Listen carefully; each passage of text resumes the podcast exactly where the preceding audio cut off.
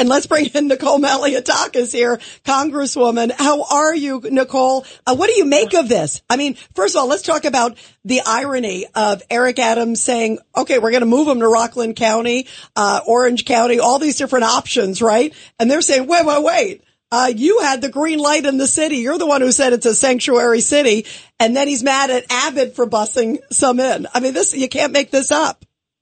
Yeah, well, the mayor should have taken the same action that Rockland County is doing right now in trying to sue, number one, but also calling on the president to stop this madness. The president single handedly created this with his executive orders. He repealed the Trump policies that were in place that were stemming the flow at the border. He stopped the construction of the barriers that we're currently still paying for, by the way. It's just that nothing's actually being done. And he created this entire mess that is now reaping $13 billion a year uh, for the drug cartels who are killing our children. They're sending it, they're taking advantage of these migrants. Uh, some of them are being uh, sexually abused. You have child trafficking, human trafficking, drug trafficking, and President Biden is allowing it to happen. He could stop it today by just putting back the, the policies that were in place and then working with us to give the CBP agents what they're saying they need, which is technology, staffing, uh, and and and the and the tools. So um, I say, in terms of the mayor, he he really where he is wrong is that he's misinterpreting this right to shelter law. This law was meant for U.S. citizens. It was meant for homeless New Yorkers, not for citizens of other countries. By the by the mayor's warped logic, Okay, 8 billion people on the planet. If they all came to New York City, they'd be entitled to free housing. That, that's ridiculous. And he should be challenging this the way that uh, you're seeing Rockland County's executive do. You know, it's amazing, uh, Congresswoman Nicole Malliotakis and Judge, you and I were talking about this earlier today. Um, I'm waiting, and I'm, I'm going to say it diplomatically, I'm waiting for Eric Adams and Lori Lightfoot and these people who are saying there's no more room at the inn in the cities, in their cities, New York and Chicago, to say, President Biden, uh, what the heck are you doing? I mean, they're saying we need money, but why aren't they the saying Democratic, you're responsible for the policies? The Democratic Party has been totally irresponsible because they haven't stood up to this lawlessness on the part of the Biden administration. And that's yeah. my party. No, they failed to. Only, if I could just add one more thing to that, not only that, but they're actually asking the federal government for more money to continue this. In fact, my local councilman – uh, Justin Brannan from Bay Ridge uh, saying that we should be giving them more money so they can continue to incentivize the illegal immigration, so they can continue to enable Joe Biden to have these open borders. And you know what they're doing as a result? They're cutting the health care benefits of our retirees. Uh, city workers who who dedicated their whole life to service to our city policemen, wow. firemen, all of that. They're they're cutting services across the board because they continue they just they just want to insist that citizens of other countries are entitled to free hotel rooms here in New York City at taxpayer expense. And, and they're thinking Central Park. Ed yes. Cox. Oh, uh, now uh, Nicole Ed Cox here. Uh, let's let's switch to a bipartisan issue: congestion pricing. The feds have now cleared that to go into effect. What does that mean, and why is there a bipartisan coalition that's objecting to it? Yeah, so look, I've partnered with Josh Heimer of New Jersey, uh, and we're, and, and by the way, his governor, uh, Phil Murphy in New Jersey, also wants to stop congestion pricing because they see it as the egregious tax that it is. It is a cash grab people wanting to enter Manhattan.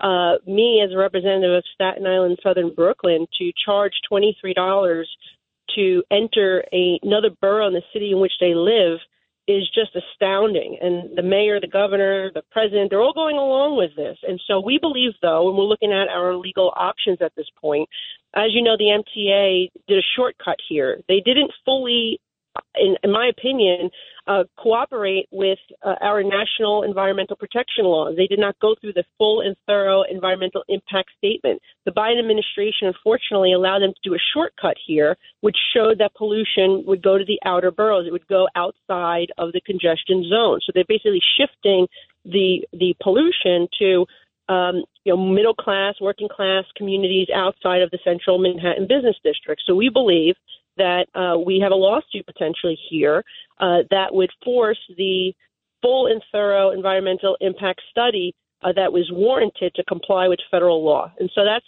at this point that's our option. Uh, we're looking at that thoroughly. But what I would say is this is where elections truly matter, right? Lee Zeldin said that if he came in as governor, he was going to stop congestion pricing.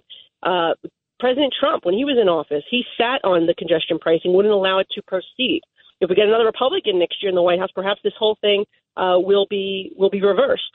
So there's a lot of questions here, but the reality is is that people have to really understand what their elected officials are pushing. Because if you are a nurse who drives into Manhattan because you got a 5 a.m. shift, if you're a waiter gets off of work at 2 a.m., you may not feel comfortable right now with crime riding our subways. I, I, I by the way, 1,000%. yeah, 1,000%. And by the way, Frank Morano just texted me. He says, Republicans want cheap labor. That's why they're allowing it. Uh, and uh, Democrats want votes. Wow. What do you think, uh, Nicole? What are your thoughts on that? I mean, either way, it's going to kill a nurse, by the way. You think about how much they're making. 23 bucks is a lot of money.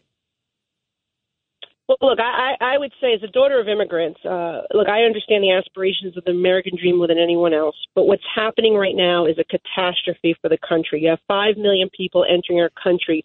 Two thirds of them do not qualify for asylum based on what the judges are saying right now in, the, in these asylum cases. Two thirds of them. So they are illegally entering our country. Uh, we have the ability to streamline the process we need to know who is coming in and out of our country for national security reasons. You had already this year 80 uh, people on the terrorist watch list, right, caught. Um, and we have to be very concerned in a post 9 11 world. Uh, we need to make sure that we that's, have. That's what I'm concerned of, Nicole. That's what I'm concerned of. Otherwise, uh, I would say I believe in immigration because I'm an immigrant and you're an immigrant, and and, yep. and you know, place Ellis Island type operations on the on the coast. You know, we want immigration, but we don't want terrorists. We don't want drug dealers. We don't want bad people that are just got out of jail in Venezuela. We don't want them in the United States. We got to vet it. I mean, there was the guy, you guys, in Texas who opened fire on his neighbors, remember recently? He had been deported four times. Well, we got to take a break, I Rita. mean, crazy. And nobody uh, put, nobody go ahead, put go ahead, Nicole, last word. Nobody, last word is nobody put uh, my parents or you, John, in a luxury hotel room at taxpayer expense. That's no way, no way. They made my father's brothers sign on a dotted line. If my father couldn't pay the rent, they had to pay it. That's right. Then my father worked three jobs at one point in yep, life. Yep. Nicole, thank you so thank much, you. and we'll catch up with you again real soon.